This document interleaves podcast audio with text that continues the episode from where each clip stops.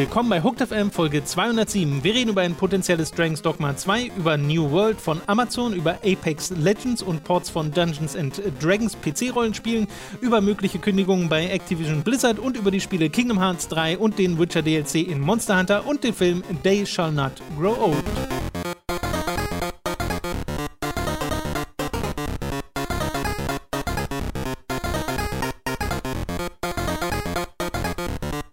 Wir begrüßen euch bei einer weiteren Folge Hooked FM. Ich bin Tom, bei mir sitzt der Robin. Jau! Und ich glaube, wir müssen gar nicht lange äh, über irgendwas Allgemeines reden. I don't deine, know what that deine was. Begrüßung war special, aber ich will sie jenseits dessen mal unkommentiert lassen. Äh, wir können direkt anfangen mit einer, finde ich, sehr erfreulichen News, die noch nur so halb eine News ist. Und zwar gibt es ein Interview auf VG247 ähm, mit Hideaki Itsuno, dem Director von aktuell Devil May Cry 5. Und Devil May Cry 5 ist ja kurz vor dem Erscheinen. Das kommt ja bald raus. Es kam auch eine neue Demo dieses Wochenende. Äh, ja, und äh, wir freuen uns ja da beide sehr drauf. Äh, diese ersten Anspielsessions, die mochten wir ja beide sehr gern und äh, das Spiel sieht halt sehr cool aus. Äh, ich würde einfach mal ein Zitat aus diesem äh, VG247 Interview vorlesen. Gerne. Here we are. We are now finishing up DMC 5, by, but I had ideas for Dragon's Dogma 2 at the time as well. So here we are. It's the end of the project. Itsuno grins. I've always got maybe around four different titles in mind, maybe about four different ideas that I'd love to make, but there's a difference between the titles that I'd love to make and the titles that I think I should make next. But here we are, we're here, and I'm already gearing up for my next project. We can't say what it is, but we're looking forward to getting to work on it. Es ist kein do It, Nee, ähm, Es We Do It Maybe ist es. Es ist so am nächsten dran an einem Dragon's Dogma 2, wie wir jemals waren. ich glaube, so kann man es bezeichnen. Ähm, ich, also ja, also ich finde erstmal schade, dass es Devil May Cry 5 gibt jetzt so retrospektiv, weil ich stattdessen Dragon's Dogma 2 zu bekommen können, was aufregender ist für Ja, mich. weil es auch irgendwie dieses Ding war, ne? Er hätte irgendwie eins von beiden machen können und hat Ja. sich dann erstmal für Devil May Cry 5 Hätten entschieden. sie auch DMC 2 machen können. Oder Devil May Cry 5 von Ninja Theory ist eine andere Geschichte. oh, das wäre so gut, wenn Devil May Cry 5 angeboten ähm, kommt und das kommt von Ninja Theory. Ich Äh, sagte ja, der, dieser Trailer, Ja. genau der Trailer, Ja. der von Capcom war, wenn da Ninja Theory am Ende Absolut. gestanden hätte, wäre die Fanreaktion eine komplett andere gewesen. Absolut. Ähm, ja, also ich, ich würde mich sehr freuen. Also wir wissen das ja. Dragon's Dogma 2 ist eines der besten Rollenspiele, die es gibt. Ist ja einfach Fakt, wissen wir alle. Dragon's Dogma 1, meinst du? 2 Äh, gibt's na- noch nicht. na- das meine ich richtig. ähm, und ich freue mich, wenn das dann hoffentlich 2022 mal erscheint. Ja, also eine Weile dauern wird es auf jeden Fall noch, äh, aber wahrscheinlich nicht ganz so lange, bis wir dann überhaupt erfahren, was Izuno als nächstes macht nach Devil May Cry 5.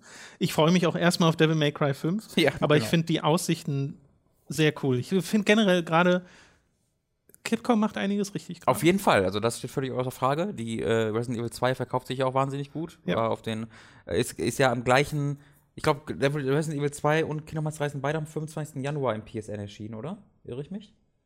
Das weiß ich nicht. Jedenfalls die, ähm, in, in die PSN-Charts, da war halt irgendwie Resident Evil 2 auf Platz 1 und Kingdom Hearts 3 auf Platz 6 oder so. Ich dachte ähm, eigentlich, Kingdom Hearts ein bisschen später erschienen. Ja, ist gerade ich eigentlich auch im Kopf. Ähm, dann hat ich das so gesehen. Aber je- jedenfalls war echt oben auf den, auf den, auf den PSN-Charts, so vor GTA und FIFA und so, obwohl es halt auch erst am Ende des Monats erschien. Ähm, vielleicht ein bisschen früher als Kingdom Hearts, aber nichtsdestotrotz ja recht spät im Monat. Und das ist sehr beeindruckend. Also die sind da echt auf einem guten Weg ähm, und ähm, ja, haben ja diesen relativ, und das ist ein wirklich sehr relativer Misserfolg von Resident Evil 7, was ja ein sehr erfolgreiches Spiel war, aber nicht so erfolgreich, wie sich das Capcom äh, er- erwartet und erhofft hätte, auch gerade im Vergleich mit den Vorgängern. Ähm, ja, da müssen sie sich dank so Sachen wie Monster Hunter und Resident Evil Ja. 2 und ich bin mir sehr sicher, auch Devil May Cry 5 künftig ähm, wenige Sorgen drum machen. Genau, äh, das freut mich sehr. Auch so diese potenzielle Aussicht auf mehr Unimusha fände ich sehr cool. Oh ja, hast du das auch, das Zitat gesehen? Äh, Oder dieses Gerücht gesehen? das Gerücht, ja, aber ich weiß jetzt gar nicht, worauf es basiert. Also es ist von einem Journalisten namens Liam Robertson, der Mhm. auch sehr gute Quellen normalerweise hat. Ähm, von dem, was ich sehe bei ihm, dass, dass, dass da normalerweise, wenn er Dinge sagt, steckt da was hinter. Äh, und er hat halt gesagt, äh, dass er aus internen Quellen weiß, dass äh, bei Capcom gerade viele spannende Dinge passieren würden. Und ich, er, er würde nur so viel sagen, wenn man mehr Onimusha sehen will, sollte man sich den Re-Release kaufen. Yes. Ähm, und wer, also man weiß, also es kann halt einfach heißen Onimusha 2 ähm, als, als Remaster. Es kann aber Was auch, auch cool heißen. Auf jeden Fall, es kann aber halt auch heißen Onimusha Fünf. 5. Ja. Wir sind bei fünf. Es sei denn, du zählst das Smash Bros. Spiel als 5. Und Tactics war 6 und das ist jetzt 7. Wage ich zu bezweifeln. Smash- Aber ich meine, Der äh, Smash Bros. und Tactics Teil war ja das Be Birth by Sleep und Dream Drop Distance dieser Reihe. Was da geschichtlich Die- passierte, war unglaublich. dieses letzte, ich habe jetzt leider den Untertitel vergessen von Äh, äh, Dawn of Dreams. Dawn of Dreams, genau, das hatte keine Zahl mehr, ne? Mhm. Ja. Weil es ja auch so ein bisschen ein Reboot war. Ja. Das heißt, sperrt sich, also ohne dass wir es gespielt haben, aber es ist ja ein bisschen was anderes. Genau. Ja, also ähm, ich bin da sehr gespannt, was Capcom generell als nächstes macht, auch wenn es ein Resident Evil 3 Remake geben sollte oder halt einen Resident Evil 8 und in welche Richtung das dann geht. Also ich glaube, beides ist safe. Ja, genau. Und wie und ob sich das dann abwechselt, äh, wie sich das dann vor allem spielerisch unterscheidet, Mhm. weil eigentlich das, was sie momentan haben, ist eigentlich ein ganz guter Kontrast. Dieses Ego-Perspektive-Ding gibt Resident Evil 7 ein sehr eigenes Gefühl und setzt es dann ab von den Remakes. Mhm. Ich glaube, man kann auch ohne Ego, also ich bezweifle so ein bisschen, dass die Ego-Perspektive bestehen bleibt, halt weil Resident Evil 7 sich ja nicht so Maybe. gut verkauft hat, wie erhofft, was ich aber halt mir vorstellen kann und das haben sie ja, also sie hatten quasi mal vor, dass Resident Evil Revelations so diese Action-Reihe ist und dann die Mainline-Reihe die Horror-Reihe. Und ich finde, das kann man weiterführen. ist das nicht andersrum geworden? Ist nicht Revelations eher Ja, so rum gewesen Ja, ja, du hast völlig recht. Main-Reihe ist du, du, du hast völlig recht, genau. Ähm, aber jetzt quasi, Revelations ist halt kein wirkliches Ding mehr. Nee. Ähm, was ich mir halt vorstellen kann, ist, dass man diese, diese Remakes auf diese Act, von dem es ja eigentlich nur noch eins gibt, aber vielleicht auch noch Code Veronica und dann kann man vielleicht auch noch Zero neu machen. Hm. Gibt es ja alles die Möglichkeiten. Ähm, dass man halt das als die Action äh, äh, Reihe so ein bisschen verkauft, weil das wird ja auch immer, also drei ist ja auch wieder mehr Action und Code Veronica hat dann ja auch Matrix-Zwischensequenzen, wo Leute äh, Sachen ausweichen. Ähm, Code Veronica ist ja im Grunde das, was Resident Evil dann noch später war. Also das ist so einer der ersten Schritte dahin gewesen. Wusste ich gar nicht. Ja, äh, da gibt es auch verschiedene Versionen. Das gibt es ja irgendwie auf Es gibt Code Veronica X dann auf der PlayStation. Genau, und ich, es, es kann sein, dass diese Zwischensequenzen erst da dazu kamen. Und das, Okay. ich glaube, da war irgendwas, aber die gibt es auf jeden Fall. Ähm, und ich fände halt ganz gut, wenn dann mit 3 und mit Code Veronica man so ein bisschen auf die Action-Schiene geht, weil ich habe ja bereits erklärt, ich weiß, viele stimmen mir da auch nicht zu. Für mich war ja das, das, was bei Resident Evil 2 funktioniert hat. Und dass man bei Resident Evil 8 dann so wie bei Resident Evil 7 in der ersten Hälfte quasi komplett auf die Horrorschiene geht Mhm. und das so ein bisschen, weil das, da hat, das hat man sich ja bei 7 nicht so komplett getraut. Ne? Man, man hat sehr gut angefangen auf dieser Ebene Ja. und ist dann sehr zu einem, äh, es hat sich dann ein bisschen dem, dem, dem klassischen Resident Evil angeglichen. So wie, also nicht dem klassischen, sondern dem ne, ab 4. Und ich fände es schön, wenn sie komplett auf diese Horrorschiene dann gehen würden. Ja, Und ob sie das dann in nichts Ego-Perspektive machen oder nicht, ist mir persönlich relativ egal. Ich finde so diesen Wandel hatten jetzt mehrere Resident Evils inne. Dieses am Anfang hast du noch so voll den Horror und dann Mhm. Verwässert sich's gegen Ende so, ein, so ein bisschen, weil sie auch immer das Szenario wechseln. Also kein Resident Evil hat das gleiche Szenario von Anfang bis Ende. Das Was auch- ich auch mal cool fände. Also hätte ich auch gar nichts das dagegen. gleiche Szenario, meinst du? Im Sinne von, ähm, Die 1? du bleibst in Teil 1 die ganze Zeit im Haus, Mhm. du bleibst in Teil 2 die ganze Zeit in der Polizeistation, sondern du, also Du bleibst in Resident Evil 6 ganze Zeit auf der Erde. Das ist ja, da, da gibt es viele Parallelen. Obwohl, bleibt man Du auf weißt, der Erde? ich Ich muss meine. kurz überlegen, ob es ein Weltall-Level gibt in 6. Das ist eigentlich gar nicht so unwahrscheinlich. Äh, wir machen mal weiter äh, mit einer nicht neue Ankündigung, aber einer Enthüllung eines Spiels, äh, von dem man schon vorher wusste. Ich glaube, wir haben auch noch nie drüber geredet, ich weiß es nicht. Von den Amazon äh, Game Studios, nämlich New World heißt das Spiel, äh, wird, glaube ich, als Sandbox MMO bezeichnet, äh, basiert auf der Lumberyard Engine, was so eine modifizierte Cry-Engine-Nummer ist. Ähm, und Haben wir die vorher schon mal gesehen eigentlich? die Die- Engine? Ja, die wurde ja vor 24 Jahren gekauft. Äh, ich weiß es nicht. Diese ganzen Amazon-Spielestudio-Sachen sind bei mir schon so abgestempelt gewesen als, ach Fail. nee, die machen doch nichts. Ja, ja, Deswegen ja. hat mich so überrascht, das jetzt wieder zu sehen. Ach so, nee, die arbeiten, ja, die arbeiten da sogar schon fünf Jahre dran. Mhm. Und es gibt immer noch keinen Release-Termin. Es gibt nur den, äh, die Information, dass bald eine Beta folgen wird, weil momentan ist alles in Alpha-Test stattgefunden und Journalisten wurden eingeladen auf Events, um das schon mal zu Mhm. spielen. Und da gibt es auch jetzt schon diverse Videos im Netz mit Gameplay, da kann man sich das Spiel schon äh, äh, anschauen. Das spielt in einer fiktiven Welt namens Eternum, ist aber angelegt, angelegt so ein bisschen an die äh, Kolonialis Kolonialisierung und äh, Eroberung äh, beispielsweise Amerikas im 17. Jahrhundert, sehr so in diese Richtung gehend. Mhm. ja, die Ähm, Kleidungsstile und so deuten darauf hin. Also das, deswegen ganz konkret auf diese. Es gibt sehr Genau. viele Kolonialisierungen, die man sich auswählen könnte, aber das ist so die konkret, die woran es erinnert. Und eine Besonderheit des Spiels soll sein, dass wirklich hunderte bis sogar tausende Spieler auf einem Server geben soll. Ist So. das besonders? Äh, naja, dass sie wirklich alle auf einem Server sind, ich glaube schon. Weil so ein richtig krasses Gewusel hast du dann relativ selten. Äh, vor allem mit noch annehmlicher Grafik und flüssiger Framerate. Und es sieht okay aus von dem, was ich bisher gesehen habe. Ich war jetzt überrascht, dass es dann, die, ich habe das nämlich vergessen, aber ich war dann überrascht, dass es die, auf der CryEngine basierte, weil so aussehen tut es nicht. Also, naja, es ist jetzt, es ist halt kein, kein Top-Tier. Ich, ich würde sagen, es sieht besser aus als viel, also so äh, hier Ark und Co. Ja, also oder Life is Feudal oder wie sie alle heißen. Life is Feudal? Feudal. Feudal. Ach so. Ist auch so ein. Ist Life is Feudal nicht ein echt so ein, so ein Aufbaustrategie-Ding? Hm, da gibt es eine Version von, äh, aber das ursprüngliche Life is Feudal ist auch so ein Survival-Ding. Ja. Okay. Ähm, diese diese Survival-Spiele sehen ja oftmals äh, dann doch sehr mittelmäßig aus und vor allen Dingen laufen sie dann noch viel mittelmäßiger Ja, meistens. ja, ja. Ähm, das Spiel sieht jetzt ein bisschen besser aus und läuft scheinbar gut. Das ist schon mal, äh, bedeutet schon mal viel. Das sind schon mal. Aber ich muss auch sagen, es sieht sehr aus wie das Spiel, was es ist. ja, also So, also du, du musst so den Screenshot, den du, weißt, ah, ist das, ich glaube, das ist ein Online-Survival-Spiel. Es ist sehr witzig, sich so Diskussionen, ähm, einerseits Reaktion von Kommentaren, andererseits auch das, was der Entwickler teilweise sagt, nämlich, dass, ne, also sie sehr wohl wissen, dass es aussieht wie ein Survival-Spiel, aber sagen, es ist mehr als das, es ist mehr als das. Leute, es ist mehr als das. Setzt euch hin.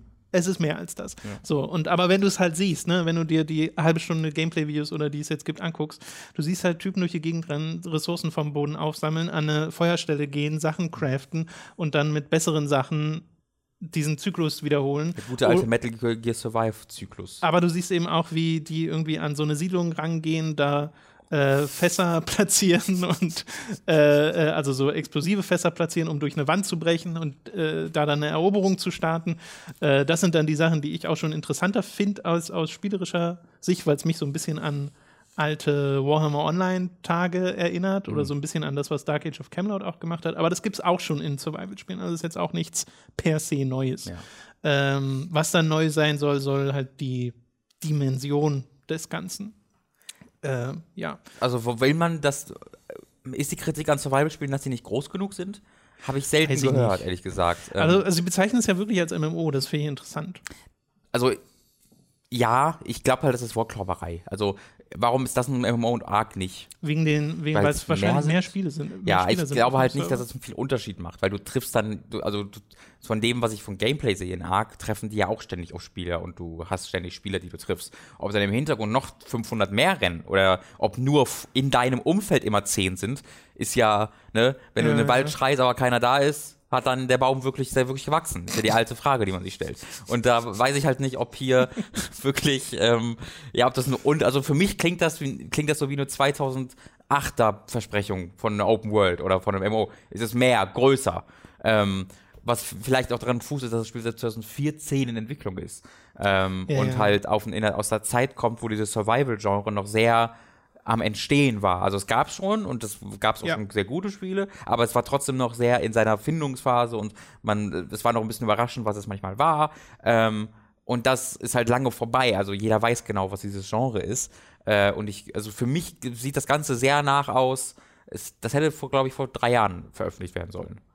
Ja, also wenn du dir die Kommentare anschaust, ähm, viele gehen da auch so in diese Richtung too little too Okay. late so ein bisschen. Also habe ich zumindest oft gesehen, so diese Art von Reaktion, wo Leute sagen, äh, ist nicht ein bisschen spät für so ein Survival-Spiel, Amazon, ihr seid zu langsam oder so.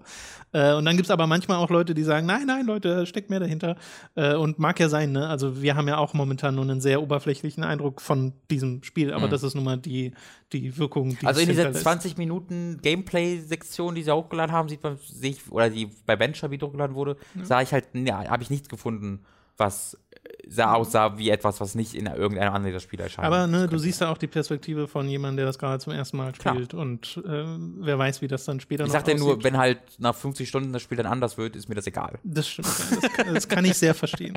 Ähm, es gibt einen ganz interessanten Artikel bei Polygon noch dazu, die von einer anderen Perspektive daran gehen, Mhm. weil die ja äh, das so kommentieren in die Richtung, dass es sich das Thema der Kolonialisierung nimmt. Zwar in einer fiktiven Welt, aber trotzdem. Äh, Sehr und- deutlicher angelehnt an die, äh, laut ihm an die, an die reale, durch eben die, den Kleidungsstil, den man, den man hat. Und äh, obwohl es halt anders heißt, sagt er, dass man sehr klar erkennen konnte, wieder die Parallelen Ja. zur britischen Kolonialisierung von Amerika. Ich glaube, meine, also wenn ich jetzt nur das Gameplay gesehen hätte, hätte ich so gedacht, ah, okay, ist irgend so, eine, Mhm. so, ein, so ein teils Fantasy-Ding, weil du kämpfst ja gegen Zombies. Und das Ding ist, die Entwickler sagen, es gibt keine Ein- Einheimischen in dem Spiel, äh, aber der Polygon-Schreiber äh, meinte, diese Zombies, die du da bekämpfst, die so als Withered oder so bezeichnet äh, werden, äh, äh, sind so ehemalige Siedler in der Lore dieses Spiels.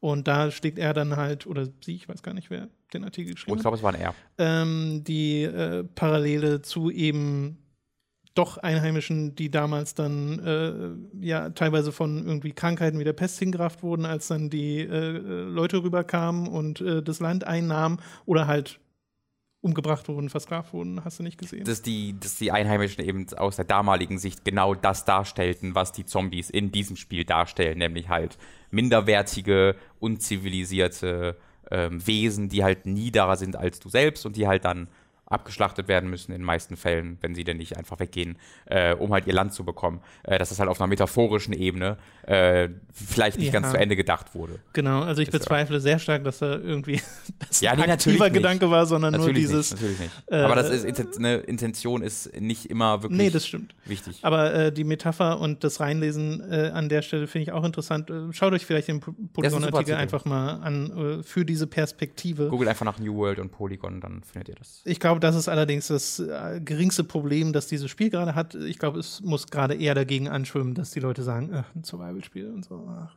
Kriegt man damit heute noch Leute rum? Das ist die Frage. Wird es weil ich glaube, das, was dieses Spiel dann auch braucht zu Release, sind irgendwie Streamer oder sowas, die Hm. da richtig einsteigen äh, und dann das Gespräch so ein bisschen dominieren, dass die Leute dann sehen, ah, okay, das geht in dem Spiel, das geht in dem Spiel.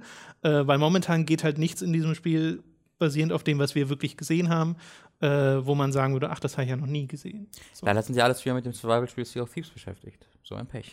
Hm. Kein, kein Platz für. Sea of Thieves Und New? World. Nee, aber das Spiel ist gerade be bekannt, deswegen. Also ja, man muss auch überleben. Man, muss auch kann überleben, sterben. Ähm, ja, also mal gucken, was das für ein Leben haben wird, dieses New World von Amazon. Das Äh, heißt auch New World. Ne? Also diese Ja, Parallelen. ja, also es ist schon sehr eindeutig. Es ist jetzt nicht so, dass es das große versteckt. Trotzdem, wenn ich mir das Spiel angucke und da sehe ich so einen Typen mit einem riesigen Geweih äh, Ja, ja. rumrennen und der kämpft gegen Zombies, ist irgendwie nicht mein erster Nee, Gedanke. Äh, Apex Legends. Ist, haben wir in der letzten Woche drüber geredet. Das war kurz bevor es enthüllt wurde. Jetzt ist es enthüllt, es ist draußen, es wurde geshadowdropped, es war sofort released. Es ist ein ähm, Battle Royale-Spiel, äh, bei dem die Eigenheit ist, dass man in Dreier-Squads spielt, äh, und zwar 20 an der Zahl, sodass du insgesamt 60 Spieler hast pro Match. Und halt, ne, wie gewohnt, so eine große Karte. Am Anfang bestimmt der Squad. Na, nicht Squad Leader, aber der, der, Der Jump Master. Jump Master. Der Jump Master Das ist der bestimmt Bruder vom Ocean Master aus äh, Aquaman, ja. der bestimmt, wo abgesprungen wird. Und ähm, dann kann man da oder muss man als Team agieren. Man wählt eine von, ich glaube, acht Heldenklassen. Ich glaube, es sind acht, aber man hat nur zu sechs Zugriff. Genau, und zwei muss man Frei, kaufen. kaufen oder, Oder freispielen. Ja. Äh, Kann man die freispielen? Wahrscheinlich. Ich glaube schon. Und genau, das ist so ein bisschen äh, die Eigenheit dieses Spiel, äh, Spiels. Einmal die Squads und einmal die Klassen. Und das ist es so ziemlich. Äh, die Informationen dahinter sind so das, was es für mich persönlich noch interessanter machen, weil Battle Royale-Spiel, wirst du gerade angerufen? Nee, ich, äh, es macht irgendwelche Geräusche. Ich mach kurz die Geräusche aus. Okay. Ich hoffe, das hat keine Nebengeräusche für euch äh, verursacht oder wenn, dann waren sie nicht so schlimm.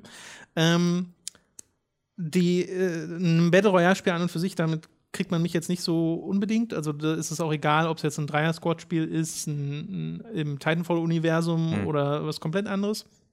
Aber die Geschichte dahinter ist dann doch interessant, äh, weil man ja meinen könnte, ach, das ist so ein EA-Ding, EA springt auf den, äh, auf den Battle Royale-Trend auf.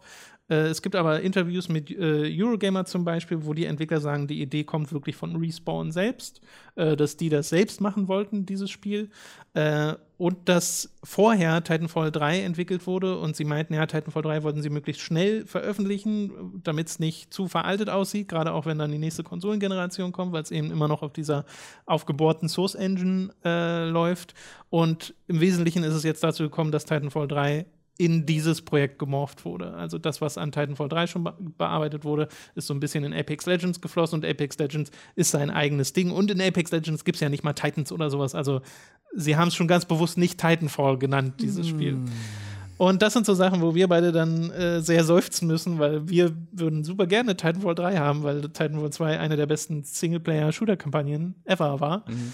Und, äh, und ein extrem guter Multiplayer für, für mich auch. Das stimmt, das ja. auch. Äh, und es sehr schade ist, dass das jetzt dafür so ein bisschen geopfert wurde. So fühlt es sich zumindest an. Äh, was dann halt ein faden Beigeschmack lässt. Dabei habe ich gegen Apex Legends an und für sich nichts, mhm. auch als Konzept nicht und so. Und ich gönne auch Respawn den Erfolg, den sie gerade haben mit diesem Spiel. Weil das ist schon auf seine 10 Millionen Spieler gekommen in der letzten äh, Woche. Der Aktienkurs von EA ist gestiegen, kurz nachdem er davor äh, gefallen ist, mhm. wegen äh, nicht zufriedenstellenden Ergebnissen.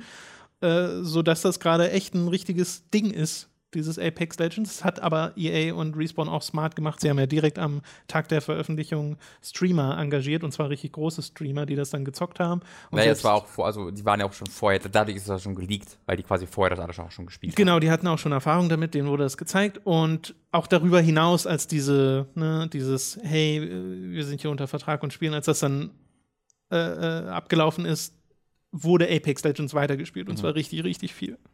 Ich bin hinterhergerissen. Ich habe selbst so zwei, drei Stunden gespielt. Mhm. Äh, unter anderem auch äh, im Interwebs mit dem guten Dom Schott ein freier Redakteur in Berlin wohnhaft, der kommt manchmal in unser Studio und wirft Wasserflaschen um, das ist verrückt. Nee, Bierflaschen. Ähm, ja. Ist gefährlich, man muss aufpassen. Manchmal kommt man einfach nach Hause und da sitzt so ein Dom da drin und schüttet einfach Bier, Bier auf den Boden. Ähm, sehr liebe Grüße. Äh, und wir haben so ein bisschen zusammen gezockt und ich habe es auch alleine gezockt ein bisschen. Bisschen auf Xbox mal gezockt, auch am PC hauptsächlich.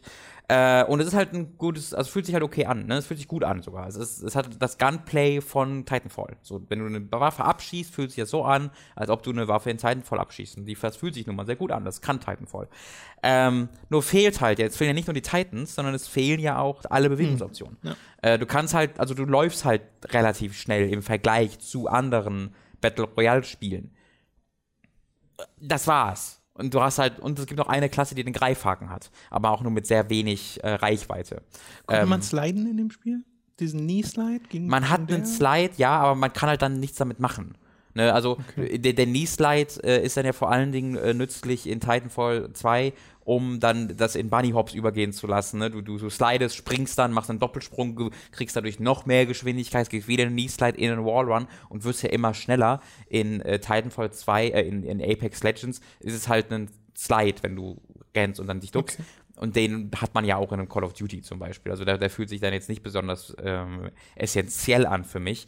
Und ähm, so führt das dann dazu für mich, dass halt Apex Legends wie Titanfall sich anfühlt, ohne all das, was Titanfall wirklich besonders oder für mich spaßig machte. Ähm, und ich weiß, dass das ein grundkompetentes Battle Royale-Spiel ist.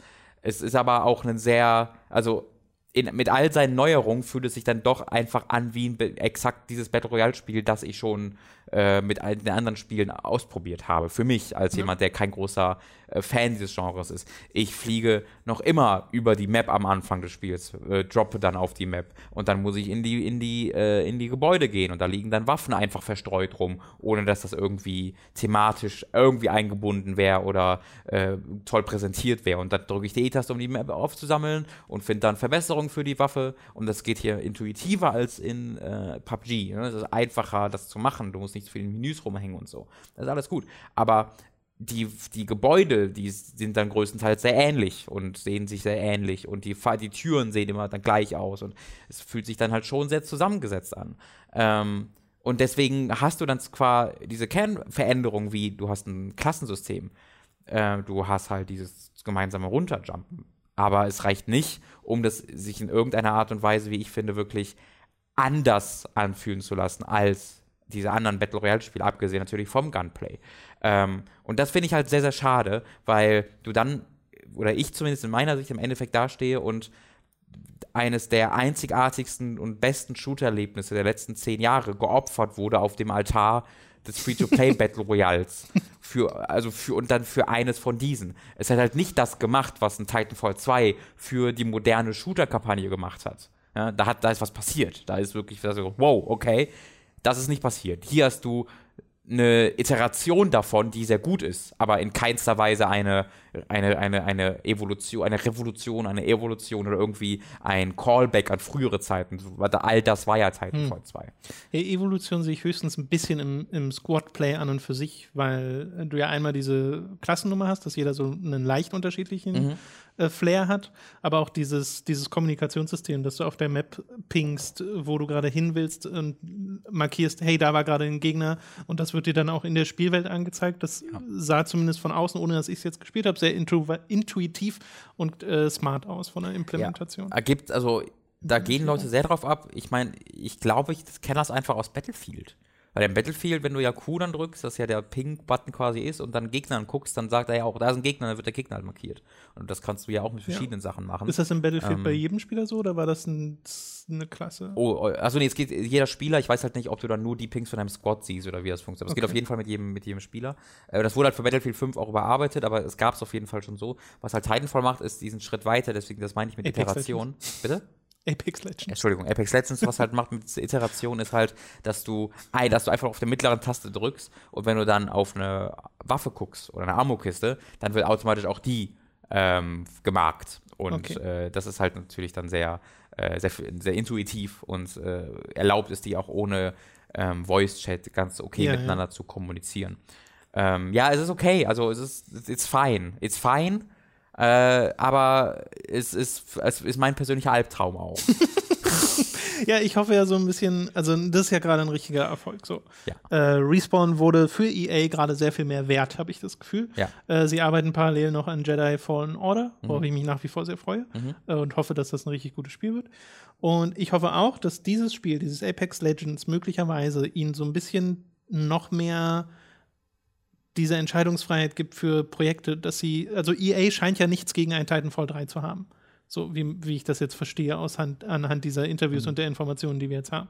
Deswegen glaube ich, ist es durchaus möglich, dass Respawn doch noch sagen wird, hey, lass mal einen Titanfall machen. Und nur halt vielleicht jetzt nicht unbedingt auf dieser alten Source Engine, sondern eine neue Engine oder was weiß ich, halt ein neues Spiel, das nochmal von vorne anfangen. Da ich, ich glaube, dass Apex Legends da eher ein Argument gegen wäre, weil Sie haben zwei Titanfalls gemacht. Der erste Titanfall war ja auch sehr erfolgreich auf der Xbox, was aber vor allen Dingen natürlich ne, auf der, der, auf der Respawn Cloud basiert und äh, also nicht der Cloud Engine, sondern wenn du einen guten Ruf hast, so, so. das sind die Modern Warfare Leute. Äh, und dann war es da Xbox exklusiv, eines der ersten großen, mhm. eines der ersten großen, weiß ich nicht, aber es war auf jeden Fall ein großes exklusives Ding. Da war sehr viel bei. Und dann kam halt Titanfall 2 und dann hat sich das ja sogar schlechter verkauft als Titanfall 1 und obwohl es auf PS4 auch war. Ähm, und äh, dadurch, dass halt jetzt das erste Mal Respawn diesen, dann diesen absoluten Mega-Erfolg feiert, indem sie alles rausnehmen aus Titanfall, was es A besonders gemacht hat, aber man kann argumentieren, was es vielleicht auch weniger Mainstream-affin äh, gemacht hat. Ähm, kann das äh, sehr gut, glaube ich, eher dazu führen, dass Titanfall erst recht tot ist, so wie ich es liebe.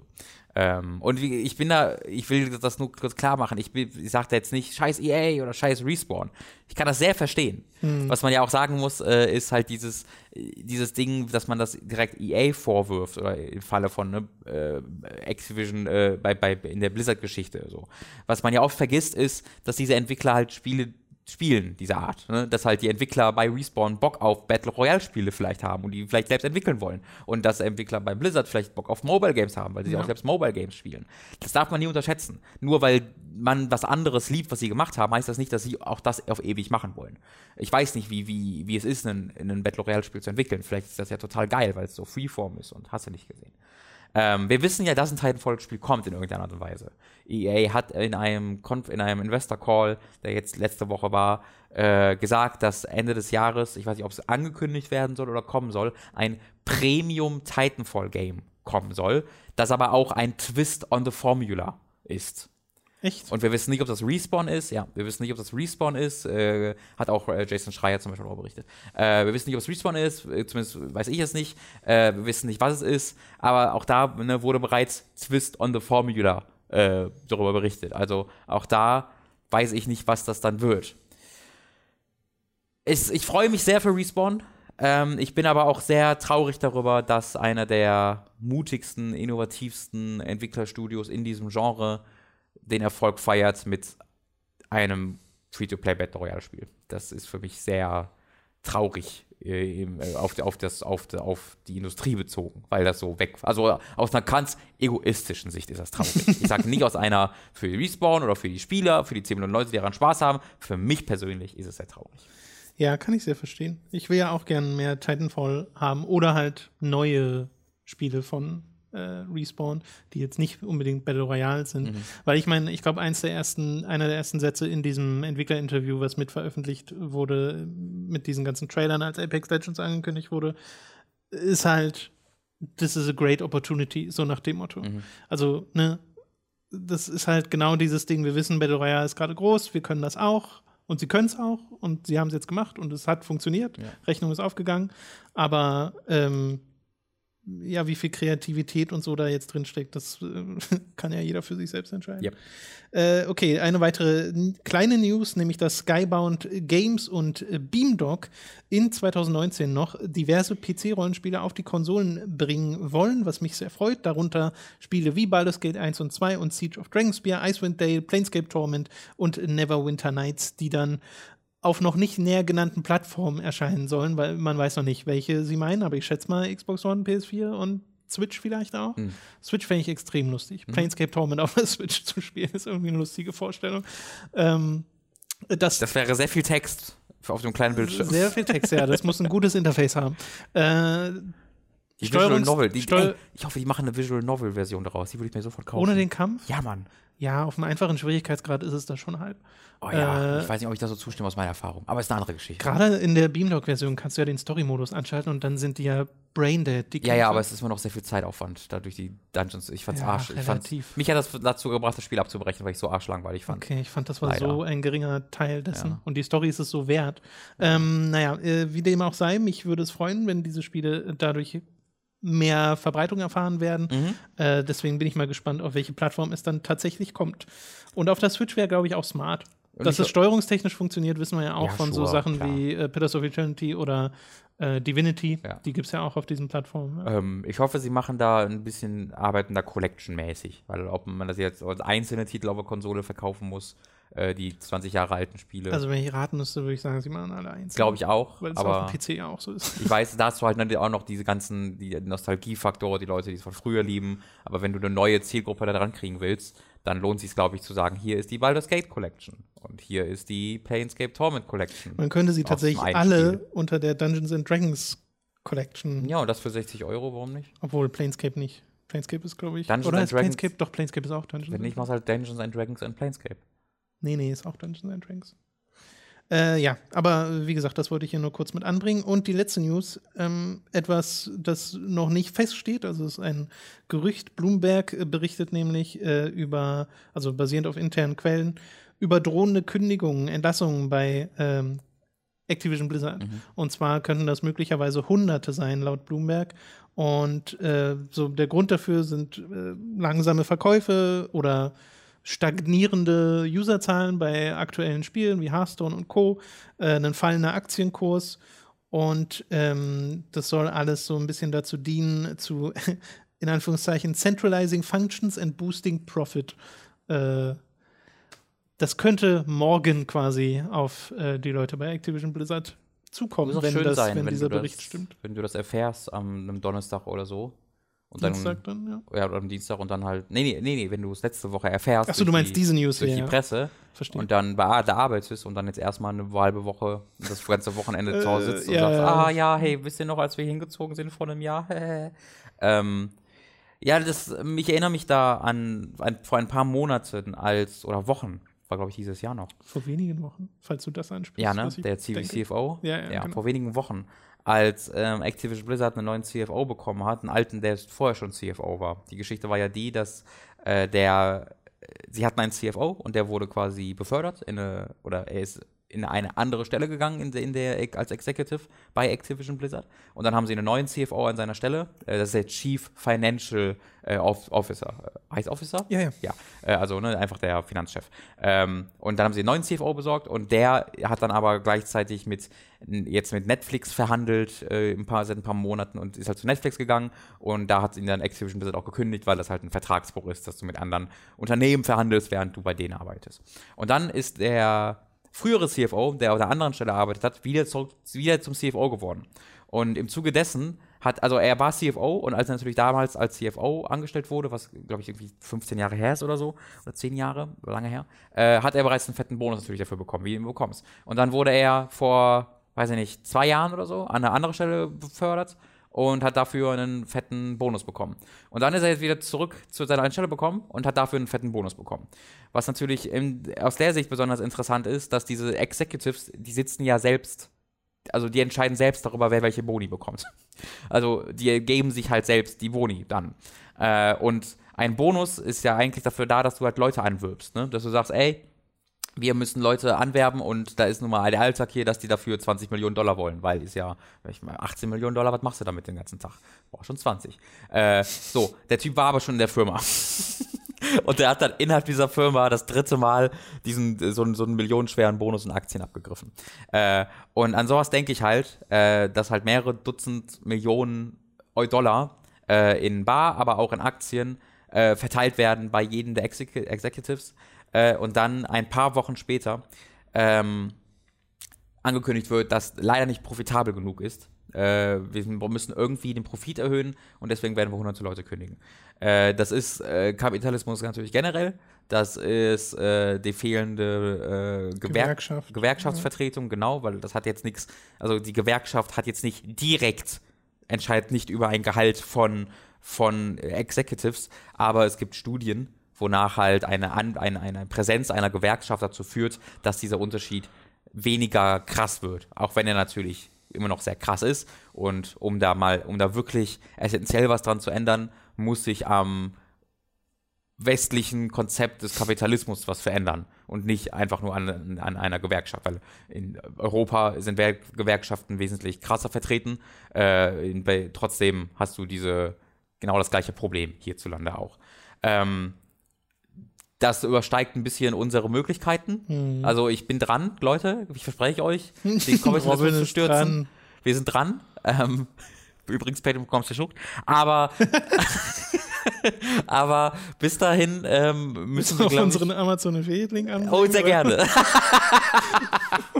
äh, aber bis dahin ähm, muss man halt äh, über diese kleinen Dinge sprechen, wie äh, Gewerkschaftsvertretung äh, und einfach im, im Kopf behalten, dass das nicht natürlich ist. Es ist nicht die Natur der Menschheit, dass es diese Oberklasse gibt, die Dutzende Millionen von Dollar sich zuschiebt, während 99 Prozent der Arbeiter, die für sie arbeiten, die das Profit generieren, äh, alle zwei Jahre gekündigt werden. Das ist kein natürlicher Zustand der Menschheit. Das ist halt der, Kapi der, der, der, das ist halt ein, ein spätes Stadium des Kapitalismus. Jedenfalls werde ich darüber reden in meinem neuen Podcast Kamerad Robin äh, Genosse Robin redet, also heißt er. Wir nehmen zukünftig auch noch das bitte. bisschen Gelb aus unserem Logo raus, ja. damit es ja, wirklich nur noch rot ist. Das finde ich super.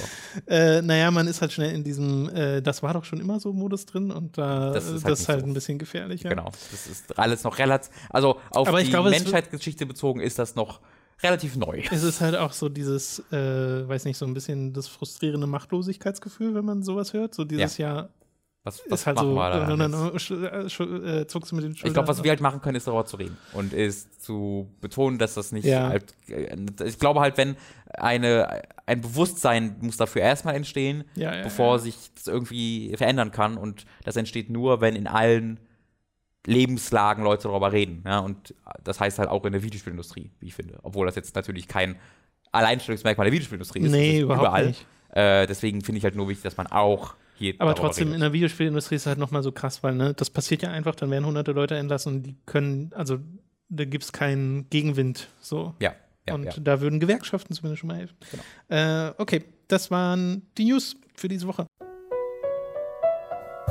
An dieser Stelle ist es wieder Zeit für eine kleine Werbeunterbrechung. Über audible.de slash hooked könnt ihr ein kostenloses Probeabo beim Hörbuchdienst Audible abschließen und erhaltet folglich das erste Hörbuch eurer Wahl umsonst, das ihr auch über diesen kostenlosen Probemonat hinaus behalten könnt. Also audible.de slash hooked für das kostenlose Probeabo.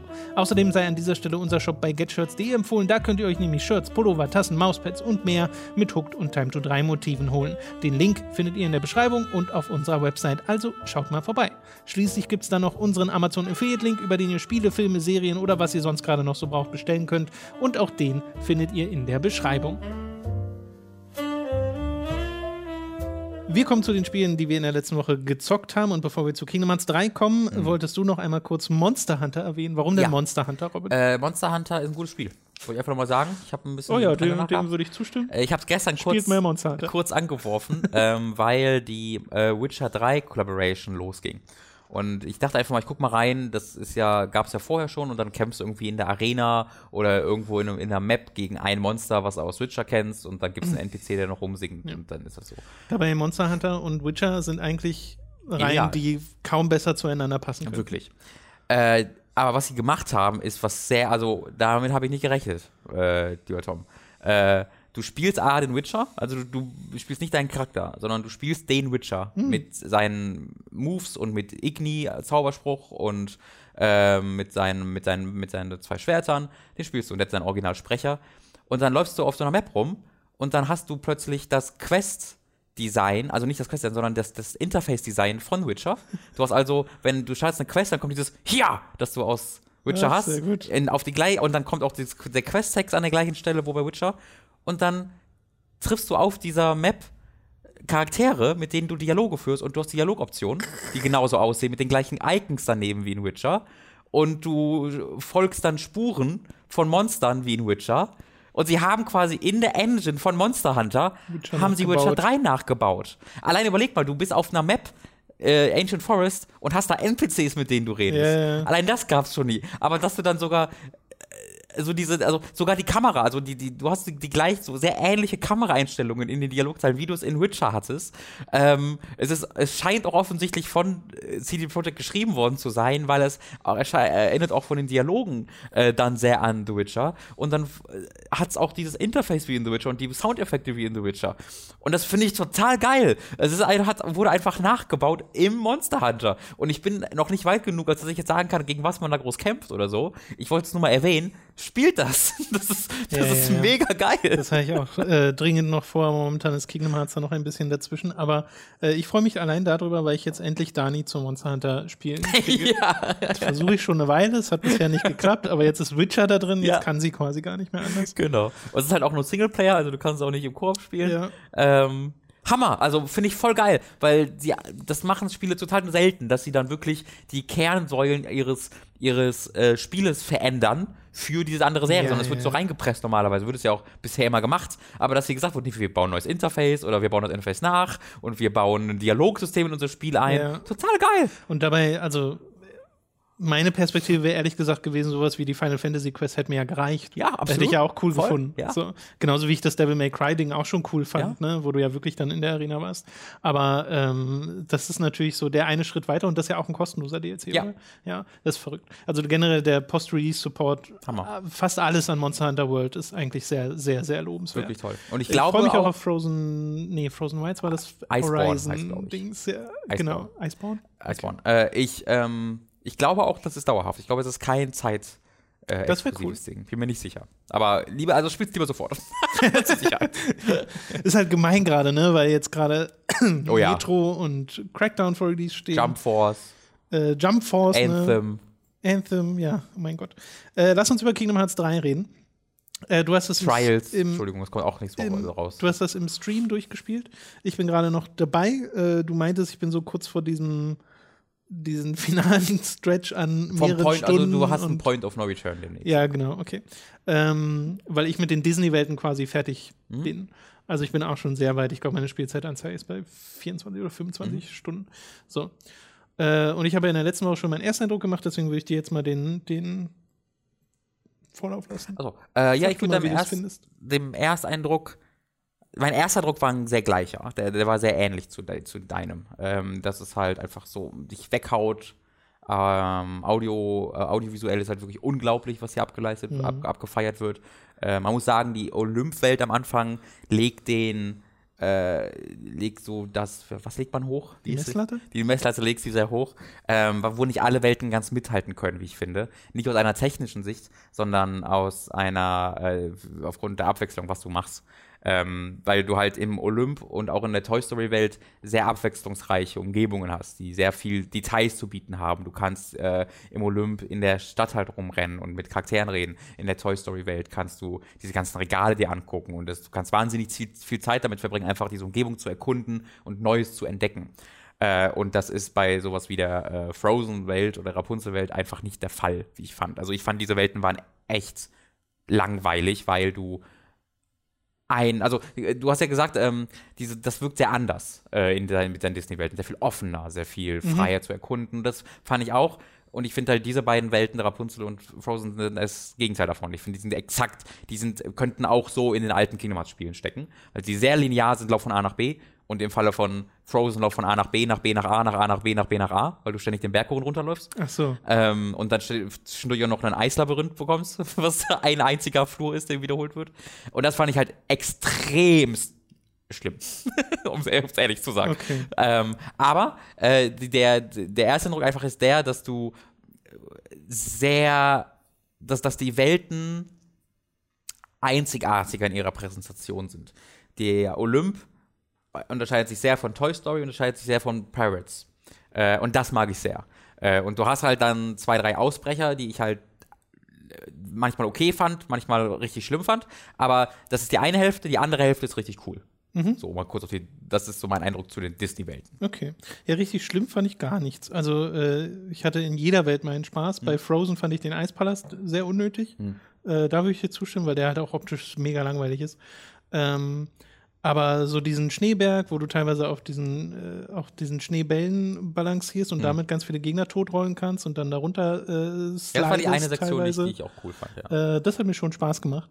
Ähm, und bei Rapunzel mochte ich so den, also ich mag ja Rapunzel und Frozen sehr gern Mhm. als Filme.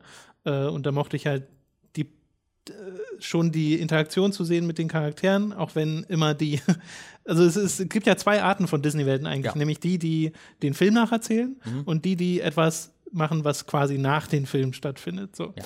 Und das Letztere passt eigentlich viel mehr zu Kingdom Hearts, äh, weil dieses Film nacherzählen zwangsläufig immer darauf hinausläuft, dass Plot-Elemente vom Film komplett fehlen. Und wenn du den Film gesehen hast, ist das eigentlich total egal, weil es ist alles nur so eine kleine Anspielung und ach ja, äh, re remember this, Mhm. so nach dem Motto. Äh, und wenn du den Film nicht gesehen hast, was du ja bei Rapunzel festgestellt hast, ist es so, ja, Das ist okay, kompletter Bullshit. fuck, das ergibt keinen Plötzlich werden da andere Charaktere andere Namen Ja, ja. und sind woanders und dann kommt da neuer Charakter.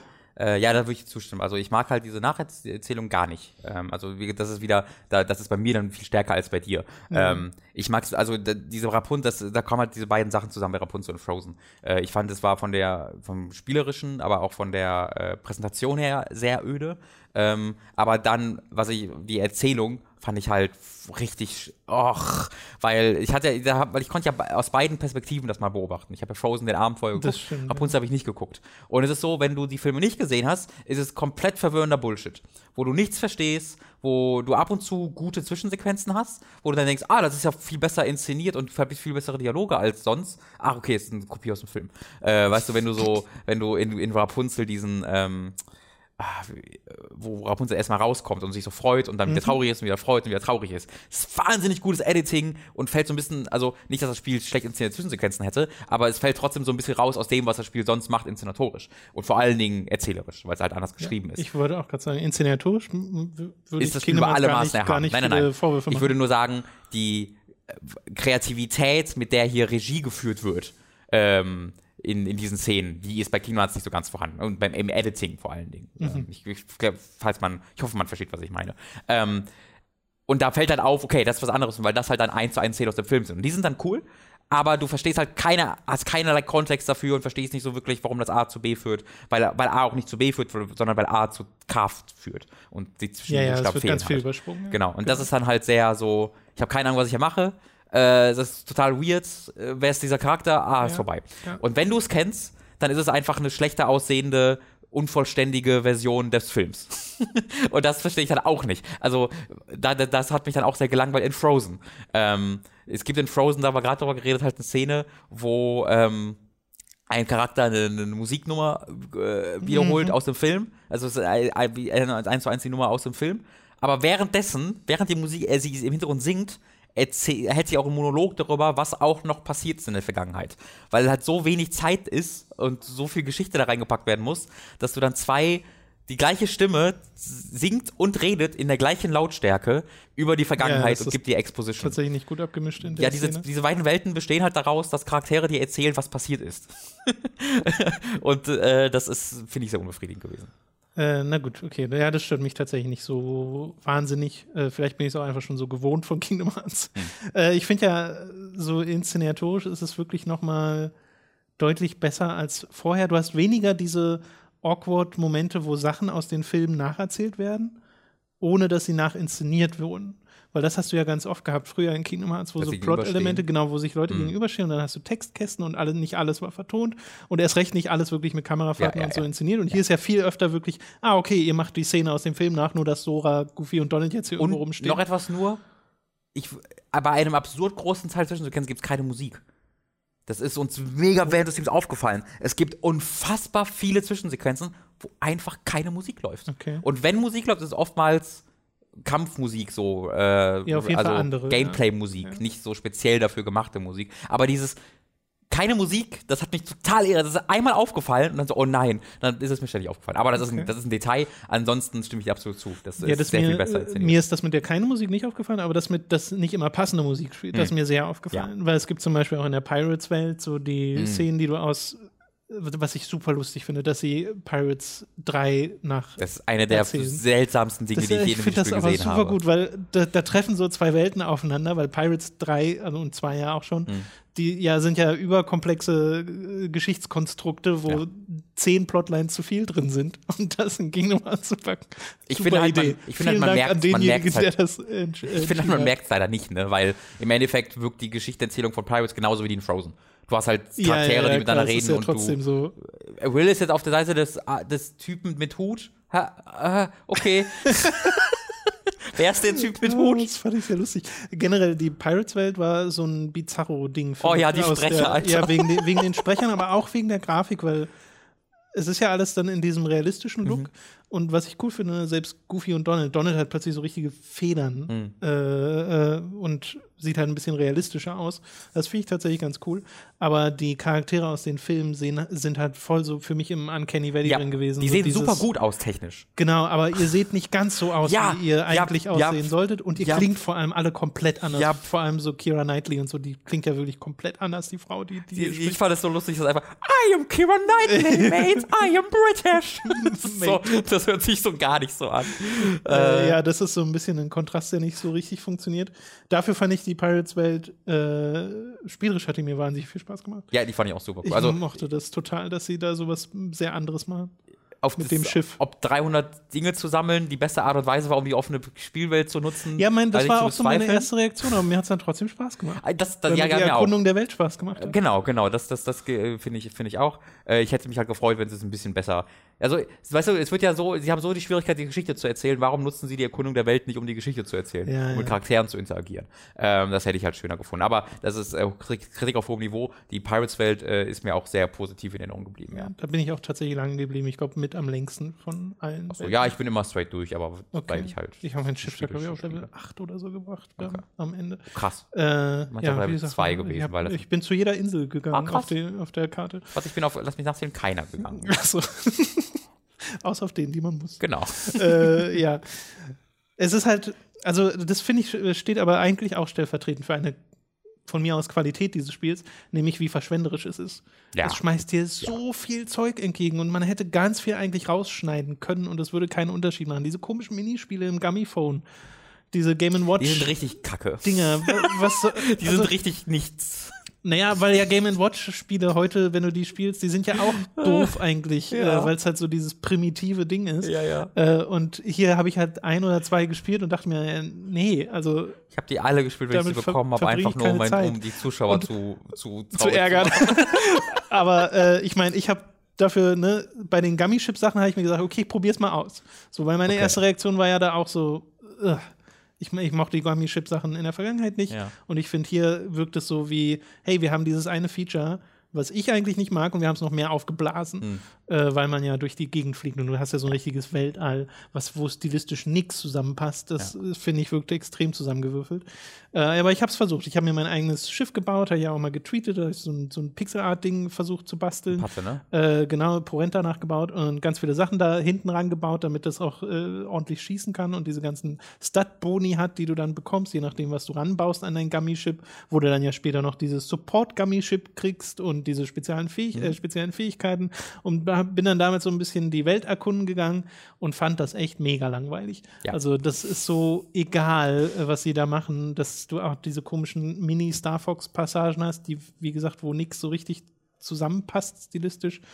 Äh, Und manchmal zwingen sie dir dann einen Bosskampf auf, bevor du zur nächsten Welt gehst. Ähm, Die auch sehr langweilig einfach sind. Die sind halt nicht, Ja. nicht schlecht, die sind einfach langweilig. Richtig, es ist nicht wirklich schlecht, also dass ich mir mechanisch denke, äh, das funktioniert ja gar nicht, sondern es ist einfach sehr langweilig. Und äh, das hätte von mir komplett rausgekonnt. Das Ding ist, man kann es halt zu 90 Prozent ignorieren. Also Ja, man muss, also dieses, Abend, dieses Rumfliegen, äh, da, also am Ende des Spiels hast du schon anderthalb, zwei Stunden damit verbracht, rumzufliegen, glaube ich, von Planet zu. Wenn, wenn du dir überlegst, es sind so Ja, zehnmal, dass du das machen musst und du musst, bist immer irgendwie fünf Minuten mindestens unterwegs. Also Ja. eine Stunde, sage ich mal, eher als zwei, bist du da Stunde unterwegs und das ist halt. ja, hätte man sich sparen Es gibt, das ist halt eine der schlimmsten Beispiele, also vielleicht das schlimmste Beispiel für den Exzess. Das ist größtenteils, also so, so oft wie der Exzess richtig cool ist, so oft ist er auch eher störend. Ja, wahrscheinlich ist, ist das die richtige Ausdrucksweise dafür, weil zum Beispiel in der Pirates-Welt, dass du diese, dieses komplette Spiel im Wesentlichen Mhm. hast, was sie da nochmal extra gebaut haben. Das fand ich halt super, weil ich richtig Spaß hatte, diese Inseln zu erkunden. Äh, Und auf jeder Insel waren mehrere Schätze, Lucky Emblems und hast du nicht gesehen. Äh, Und auch teilweise richtig schön versteckt, wo mir auch das Leveldesign gut gefallen hat. Ähm, Und äh, das Positive überwiegt aber bisher. Also ich bin ja noch nicht ganz durch, ne? mir fehlt ja noch das Finale. Äh, Also was halt, ja also was halt mehrere mir fehlt noch Stunden. so ein Drittel des Spiels. Genau, ich wollte gerade sagen, mir, mir fehlen mehrere Stunden. Ähm, aber das, was ich bis jetzt gespielt habe, mochte ich wahnsinnig gern. Mir machen die Kämpfe richtig viel Spaß, auch wenn sie sehr einfach sind. Aber dieses Einfache passt eigentlich super zu diesem ganzen Effekt-Chaos, das passiert, während du kämpfst. Mir macht das Ausprobieren der neuen Keyblades immer wieder Spaß, Mm, ja. wenn du die bekommst, nachdem eine Welt Das meine äh, vorbei ist. Genau, ist auch eins meiner Highlights, weil die teilweise richtig unterschiedlich sind. Dann kannst du, weil sie teilweise auch die Mobilität beeinflussen. Ähm, dieses äh, aus der Frozen-Welt zum Beispiel, das, das kann ja in zwei Modi übergehen. Äh, Ja. Das ist so ein Frost. Keyblade und dann kriegst du so Frostklauen und während du die Klauen hast, kannst du aber auch fliegen durch die Gegend. Äh, und das ist halt super cool, dass solche Sachen damit. Also was äh, du meinst, ist, du, du schwebst halt, das ist eine andere Anima Laufanimation, das meinst du, oder? Nee, du fliegst wirklich. Wenn du dann B gedrückt hältst in der Luft, fliegst du. Ach so, das ist die Slide, also du bekommst halt diese Fähigkeit früher. Ja, ja. das habe ich gar nicht, das Genau. hab ich gar nicht bemerkt. Äh, und äh, mein Lieblings-Keyblade war der Mirage-Stuff aus der Rapunzel-Welt, äh, der so Magie-Zauber macht und am Ende so einen Turm nach oben beschwört, der dann so alles äh, voll Laser, den habe ich bis zum Ende abgegradet. Das heißt, ich benutze ihn tatsächlich immer noch äh, ziemlich häufig. Aber äh, ja, es ist sehr, sehr viel in diesem Spiel drin, äh, was ich wahnsinnig mag. Auch überhaupt die Optik hattest du ja auch schon erwähnt, mir jedes Mal so die Gegneranimationen oder generell Animationen anzuschauen. Das ist so ein hübsches Spiel. Ja. Auch wenn du manchmal dann diese Momente hast, wie in, eben in der Pirates-Welt, wo du denkst, äh, okay, hier funktioniert es nicht so ganz. Bleib lieber beim Cartoon-Look. Also du bist Ähm. jetzt so 25 Stunden drin? ja, so ungefähr. Okay. Dann habe ich eine kurze Bitte an dich, Tom. Was denn? Fass doch mal kurz die Story zusammen, die bisher passiert ist. Nee, das mache ich nicht. nee, in, in Kingdom Hearts 3. Die Hauptstory, die bisher in 25 Stunden Kingdom Hearts 3 passiert ist, meine ich.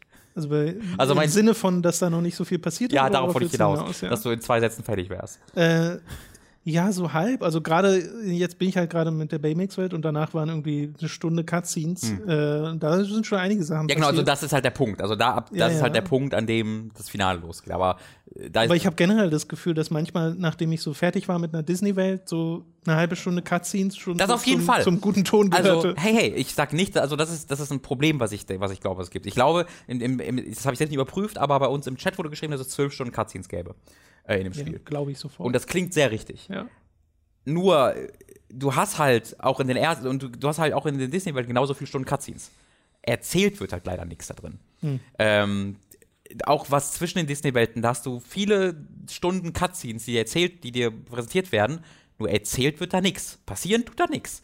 Äh, und das wird halt durch das Ende, was ich natürlich jetzt nicht näher erläutern werde, wird das halt nur noch verfestigt, dieser Eindruck, dass alles, was davor war, eigentlich, ja, wir mussten halt irgendeine Ausrede finden, warum du jetzt 30 Stunden hier erstmal ja, ja, klar. Aber das ist, Ähm, das ist finde ich, auch. Das ist voll Kingdom Hearts. Das ist ne? voll Kingdom Hearts. Das Das, ist- Problem ist, das ist das letzte Kingdom Hearts. Ja. Nicht das letzte, das wird nicht das letzte Kingdom Hearts, aber das ist das, ist das Finale dieser Xehanort-Reihe. Und es ist ja, ich habe es im Stream ab und zu mal mit Metal Gear Solid 4 verglichen. In der Art und Weise, wie der Hype war, wie die Leute darauf gewartet haben, das ist dieser Abschluss dieser jahrzehntelangen Reise. Und ähm, dass du halt das, das kommt überhaupt nicht im Spiel rüber.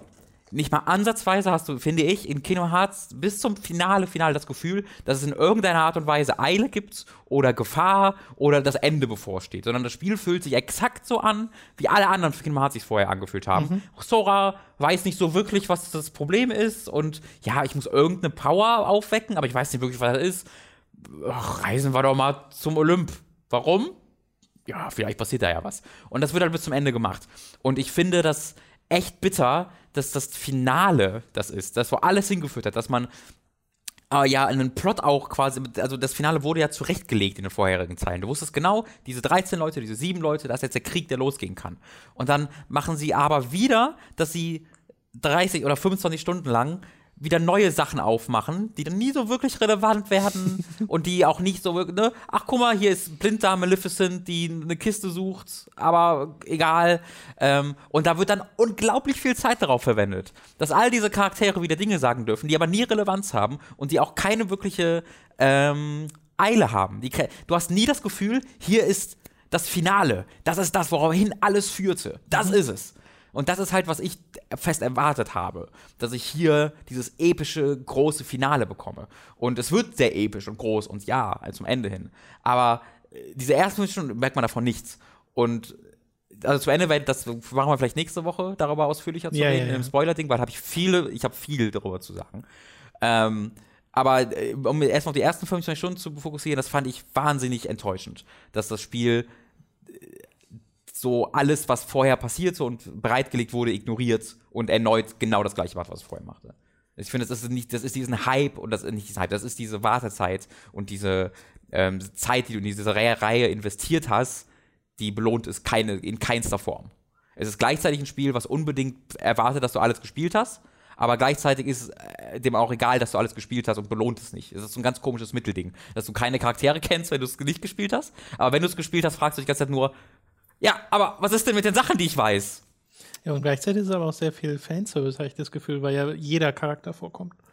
Es ist halt Fanservice, genau, der aber nicht aus, ne, um mal bei der Metal Gear Solid Vergleich zu bleiben, dass du auch viel Fanservice in 4.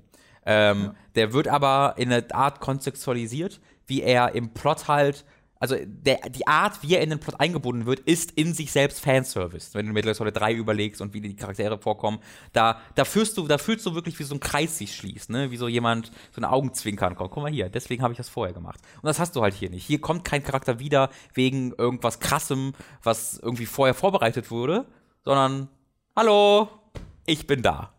Und warum bist du da? Es gibt original bei einem der Charaktere, ich will nicht sagen, welcher es ist, aber äh, wenn du dir dieses Glossar anguckst mit den Charakteren, ähm, erstmal haben alle Charaktere enden äh, in ihrer Beschreibung in And then Sora destroyed him. Und dann gibt es ein Abzeichen, da steht, despite this, he has returned. ja, ja, das habe ich auch schon gelesen. Und es gibt halt bei einem der Charaktere, gibt es original für die Formulierung, in his clash with XY, he ceased to exist. Gibt es da Absatz Despite, this, this, he has returned. Oder nee, steht, bei ihm steht nicht despite, bei, bei, da ist der Absatz, bei ihm steht dann now that he's back. Nach, Ach so, okay. He sees to read. Und, und das finde ich halt wahnsinnig doof, weil da halt nicht belohnt wird, dass du die Vorgang mhm. gespielt hast, sondern da wirst du dafür bestraft, weil du hast halt den Fanservice, aber, du, aber nur wenn du die Vorgänge gespielt hast, weißt du, dass dieser Fanservice völlig unverdient ist und nicht keinen Zusammenhang hat mit dem Vorgänger, sondern einfach passiert. Ich glaube, das, das, ist dieser Widerspruch, der ganze Zeit inhärent im Spiel steckt. Einerseits okay. will es sich dafür belohnen, dass du die Vorgänge gespielt hast, und andererseits ähm, ist, ist, die, ist es im Spiel egal, dass du die Vorgänge gespielt hast und ignoriert, dass du die Vorgänge gespielt hast. Ja, äh, wie gesagt, meine erzählerischen Erwartungen an einem Kingdom Hearts sind quasi nicht vorhanden. Aber äh, du das, aber, aber was, was, was ist denn dann dein, du, du erlebst es ja trotzdem, du verbringst ja trotzdem ja. ein Drittel deiner Spielerfahrung, die Erzählung konsumieren zu müssen. Ja. Ähm, deswegen, also, du, also ist das dann was Positives oder ist das etwas, was dir egal ist, wo du dann einfach so ein bisschen dein Handy rauspackst während den Cutscenes? Würde mich interessieren. Nee, ein Handy packe ich nicht raus, weil es ja oft auch schön inszeniert ist. Mhm. Äh, Nö, ich versuche schon so dabei zu bleiben und lese mir dann diese Zusammenfassung im, im Glossar auch nochmal durch. äh, Fantasy-Style. Äh, ja, so ein bisschen. Äh, und dann, ah, okay, das ist gerade passiert. So nach dem Motto. Äh, mich stört das auch nicht aktiv, so dass das so, so, so weird und eigenartig ist. Mir fällt das natürlich auch auf, ne? Also gerade dieses ähm, mal als Beispiel, Mass Effect 3, ne, ist ja auch so ein Ende einer Trilogie und du merkst von Anfang an, oh krass, hier geht es ja um alles, gefühlt, Ja. weil einfach alles kaputt geht und so. Und dann trotzdem das Großteil dieses Spiels ist Streckung, Was eine Kritik wo ist auf jeden Fall, nicht ja. wirklich dieser Hauptkonflikt Ja. angegangen wird, sondern hey, hier hol mal den MacGuffin, Ja. such mal dafür ein paar Leute, mal, geh mal mit den Charakteren interagieren, spiel mal dieses Spiel, wie es in den letzten beiden Teilen war.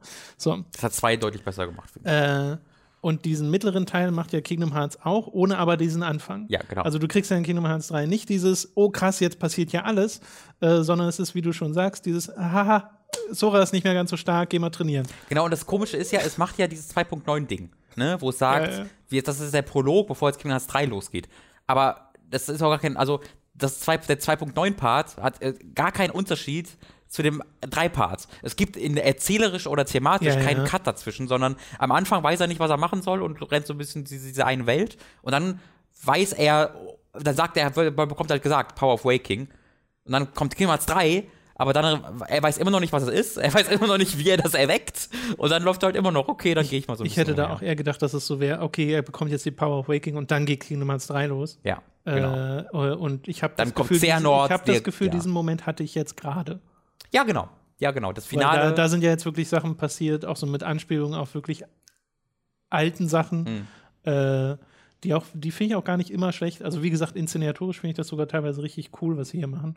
Äh, auch wenn ich mir natürlich auch denke, äh, ja, den habt ihr jetzt aber nur zurückgeholt, weil ihr den cool fandet. Ja.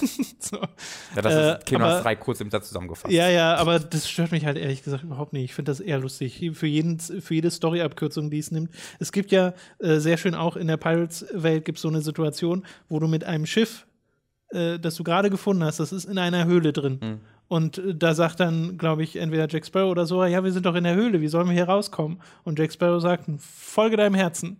Und dann bricht die Hö der Höhleneingang zusammen und du gehst mit, der, Ja, mit dem Schiff raus. ja, das stört mich auch nicht. Das ist so das ist- dumm. Aber ich finde auch teilweise, es gab jetzt auch so eine Szene, wo sich mehrere Charaktere versammelt haben und einer sagt, sagt halt auch so, also macht sich über die Namensgebung mancher anderen Hm. Charaktere lustig, wo ich so denke, manchmal grenzt es an Selbstparodie. Ich glaube, wenn, meine- wenn ja, ja, Nomura genau. noch so zwei Schritte weiter in die Richtung Ja, gehen würde, wäre das, glaube ich, alles super lustig. Wenn es sich nicht gleichzeitig äh, das alles so ernst, also diese, diesen Charakter, der ist halt. Ach ja, ich kann darüber noch nicht reden. nee, lass es lieber. Also es gibt, es passieren Dinge mit besonders einem Charakter in diesem, in diesem Spiel, was ich legit unglaublich finde. Wo ich, äh, wo ich wirklich einen halben Schlaganfall im Stream bekommen habe vor Lachen, weil ich habe halb Asthma entwickelt, weil ich es nicht glauben konnte. Okay. Aber das reden wir dann nächste Woche drüber. Ja, meine Reaktionen auf diese Sachen sind ja sowieso nicht so wie deine. Das stimmt, das also stimmt. ich reagi- reagiere da ja sehr viel gesetzter. Du bist halt nicht so Regel. ein Kingdom Hearts Fanboy wie ich. Der so ja, Fanboy würde ich äh, dich auch auf das jeden Fall so, ja. bezeichnen. Äh, nee, ich weiß nicht. Mich hat das jetzt bisher in der Spielerfahrung, mir, mir fällt das schon auf so, ne? Also Mhm. ich denke mir auch so, ja, okay, so von Finale ist hier nicht so viel zu spüren bis jetzt. Äh, aber ich habe halt trotzdem den Spaß an diesem virtuellen Freizeitpark, durch den ich durchgehe, wo mir eine Attraktion nach der anderen gezeigt wird. Äh, und ich mag sie fast alle. Ja. Da ist mir dann der Rahmen ein bisschen egal. Ja, das, das, das, das ist ja genau der Punkt, den ich versucht, versuchte gerade zu kommunizieren, dass halt der Rahmen ja trotzdem so unglaublich viel Zeit einnimmt. Ähm, Ja, deswegen, das, das, das, deswegen überrascht mich halt, dass dass das, also ich, ich will, ich, ich, ich, ich, ich glaube, wenn mir das egal wäre, dann wäre ich halt tot gelangweilt. Deswegen Ja, versuche ich nur ich quasi. nicht. Nee, nee, genau, das, Ja. das, das weiß ich auch richtig. Ich versuche nur, das, äh, dem auf den Grund zu gehen. Also, ob, äh, wa- wa- was dann die Cutscenes ähm, bedeuten, was die in dir auslösen, ob die Ja. irgendwas in dir auslösen. Ähm, aber es scheint dann ja einfach äh, so ein bisschen, das, das wäscht so über dir. Es, äh, ähm, und das ist dann okay. Ja, ich weiß es nicht. Also ich folge ja der Story schon. Ich versuche der Story ja zu Mhm. folgen. So äh, ist ja nicht so, dass ich jetzt sage, ja, okay, jetzt wieder eine Story-Cutscene und dann äh, ist es mir egal oder ich hole das Handy raus, wie du es gesagt hast. Mhm. Also ich würde nicht sagen, ich lasse es so über mich waschen und dann ist es mir komplett, komplett egal. Okay. Äh, mir ist egal, wie gut oder schlecht es in äh, dem Fall ist. Okay. Vielleicht macht das mehr Sinn. Also, okay. Weil das nie ein Anspruch ist, den ich an Kingdom Hearts hatte. Schon Okay. beim ersten Kingdom Hearts war mir klar, ich spiele das nicht wegen der Story. Also du bist, in, du bist interessiert und neugierig, nur ob es dann gut ist oder nicht, ist egal. Also Genau, nicht, ja. nicht das, was passiert, ist dir grundsätzlich egal, sondern ob es qualitativ okay, genau, okay. eigentlich ist es sogar eher so, Okay. das Schlimmste, was es sein kann, ist langweilig. Okay. Und das ist es bisher nicht. Für mich persönlich. Okay, alles klar. So. Jetzt, da, ist mal im Grund gegangen, verstehe ich. Äh, so, wie gesagt, wir reden dann bestimmt vielleicht nochmal über Kingdom Hearts. Mü- Also dann, ich muss äh, mit dir über das. Ende reden, Tom. Oder sagen wir, ich brauche jemanden, der mir gegenüber sitzt, damit ich über das Ende reden kann. Das ist kein sehr attraktiver äh, äh, Ausblick für Ey, mich. Tom, hast du. Bock, zu mir vorbeizukommen? Ich brauche jemanden, den ich anreden kann. nee, nee, also ich bin da, ich wäre da, ich hätte da sehr, sehr Bock drauf, über dieses Ende zu reden. Weil ich habe jetzt unmittelbar nicht vor, ein eigenes WTF passiert in zu Kingdom Hearts zu machen. Äh, drei. Äh, Ja, vor allem, weil ja erstmal das, das Zweier dran ist. Äh, genau, ähm, aber ich habe also danach nicht, aus halt Gründen, die wieder zum Spiel gehen würden. Äh, deswegen würde ich da ganz so. gerne so drüber reden. Aber bringst du es dann trotzdem kurz mit ein ins nächste Video? Ich weiß, du das ich, ich, weiß, ich weiß es noch nicht. Ich kann, ich, alles, was ich dir als Grund geben kann, warum ich dazu oder dazu tendiere, wäre Okay, wär, ja, wär kein Spoiler, aber ich würde deine Meinung halt vorher in irgendeine Richtung lenken. Vielleicht reden Ja. wir dann äh, da auch nicht so drüber. Ja. Ähm, aber trotzdem nochmal insgesamt, wie ist denn dein Insgesamteindruck von Kingdom Hearts 3 als Videospiel? Als, äh, sehr durchwachsen. Äh, es hatte mit Toy, also die Toy, es hatten sehr frühe Highlights. Die Toy Story Welt vor allen Dingen, die war nicht, ist mit Abstand das Beste, was Kingdom Hearts je gemacht hat. Das fand ich einfach ehrlich super. Okay. Da war ich einfach wirklich von Anfang bis Ende gut unterhalten, was vor allen Dingen an den Charakteren lag. Die fühlten sich, also ich habe, das waren halt diese, diese Comedy-Charaktere, die ich gefühlt so noch nie in Kingdom Hearts hatte. Ähm, weil die gut geschrieben waren, die waren lustig, da waren gute Gags drin. Gleichzeitig war es keine Version des Films, sodass ich die Gags alle schon kannte, sondern es war, und, äh, die- oder sie verwirrend waren, wenn ich die nicht kannte, sondern es war eine eigene Story. Äh, das mochte ich sehr. Und da dazu war natürlich noch diese Neugier da, es- alles war noch aufregend und so. Ähm, ich fand es dann mit zunehmender Spielzeit eher dann hat es mich dann an die alten Kingdom Hearts erinnert. Ähm, deswegen, ich, ich bin sehr hin und her gerissen. Ich finde äh, ich find's, äh, äh, optisch und inszenatorisch der Hammer. Ich finde es vom Kampfsystem ist es äh, er, also nach in der zweiten Hälfte hat das Kampfsystem nichts mehr zu bieten, weil alle Sachen, die schon vorher gezeigt wurden, ähm, bis auch halt die Keyblades, deswegen sage ich, es war mein Highlight. Ich finde, es war ein sehr großer Fehler, dass sie diese ganzen Attraktionen, dass du die Das stimmt, da alle in der keine, ersten keine neuen dazu. Ne? Genau, und ja. das gilt halt auch für die größtenteils für die Aktionen, die Donald und Goofy machen. Äh, also dir wird sehr viel von dem Kampfsystem, was es zu bieten hat, hast du nach zwei Stunden oder einer Stunde alles gesehen und dann machst du es halt noch 30 Stunden. Und das bleibt dann grafisch beeindruckend, aber es überrascht dich nicht mehr. So, es, kommt, es, es überrascht dich dann eher in den Zwischensequenzen und in der Inszenierung. Ähm, deswegen, ich finde, es hat es in einigen Punkten hat es geschafft, ähm, diesen, diesem Kingdom Hearts Muster so ein bisschen zu entfliehen und wirklich was zu machen, was mich sehr überrascht hat und was mich sehr positiv überrascht hat. Äh, auf der anderen Art und Weise hat es mich dann aber auch in verschiedenen Aspekten extrem negativ noch überrascht und in wieder anderen Aspekten hat es mich hat mir genau das geboten, was andere Kingdom Hearts gemacht haben und mich dann eher gelangweilt. Also ich habe alles, alles ist vertreten in Ja, diesem Spiel. okay. Ähm, und ich würde sagen, es ist halt ein sehr durchwachsenes Spiel, was was für mich. Hast du ein Lieblings-Kingdom Hearts? Das ist echt schwer zu sagen. Ich glaube, das ist drei, weil es diese Highlights hat. Also ich, ich kein, Okay. also die, die meisten anderen Kingdom Hearts waren so ein, so, ein, so, ein, so, ein, so ein gleichförmiges Ding von Langeweile größtenteils. Ähm, und für mich, ne, wie gesagt, ich möchte niemanden angreifen. Ich, ich will niemanden angreifen. Ich weiß, ich habe sehr starke Meinung zu Kingdom Hearts, es tut mir leid. Jeder soll es lieben, bitte. Ähm, also für mich war das halt wirklich sehr gleichförmig und sehr langweilig und die Disney-Welten waren alle, das wurden zu einem großen Schwamm, so, woran, woran ich Einzelnen hatte. Und das hat ja hatte halt Toy Story, äh, nicht Toy Story, das hat Kingdom Hearts sehr geschafft mit der Toy Story-Welt, aber ich mochte ja auch die Pirates-Welt und ich mochte auch die, äh, die San Francisco, so heißt glaube ich, Welt. Ähm, da erinnere ich mich an einzelne Momente. Äh, und das finde ich, finde ich sehr cool. Okay. Ja. Ja, bei mir war da bisher Kingdom Hearts 2 an der Spitze Mhm. und momentan ist Kingdom Hearts 3 eigentlich auch einen ganz guten Weg, das so ein bisschen abzulösen, weil ich glaube, ich hatte auch schon Highlights, die den Highlights aus Kingdom Hearts 2, äh, die die übertroffen haben. Mhm. So. Aber mal gucken, ich habe ja scheinbar noch zehn Stunden. Äh, Ja, so gut. viel ist es nicht. Also ein, ein Drittel war, also es sind eher so fünf, fünf, sechs. Ja, mal gucken. Es kommt, kommt noch irgendwas, wo man lange Zeit verbringen kann mit Nebenquests Also eigentlich so? ist es, nein, Weil das ist ja das, was mich teilweise so aufgehalten Ja, ja, hat. genau. Also ein- du bekommst jetzt sehr bald an einen Punkt, wo du auch nicht mehr zur World Map kannst, wo du dann Okay. äh, da bist und auch keine Gespräche hast oder offene Welten oder so, sondern wo du Okay, einfach verstehe. sechs Stunden Also ab dem Punkt ist quasi die Spielzeit für alle Leute gleich.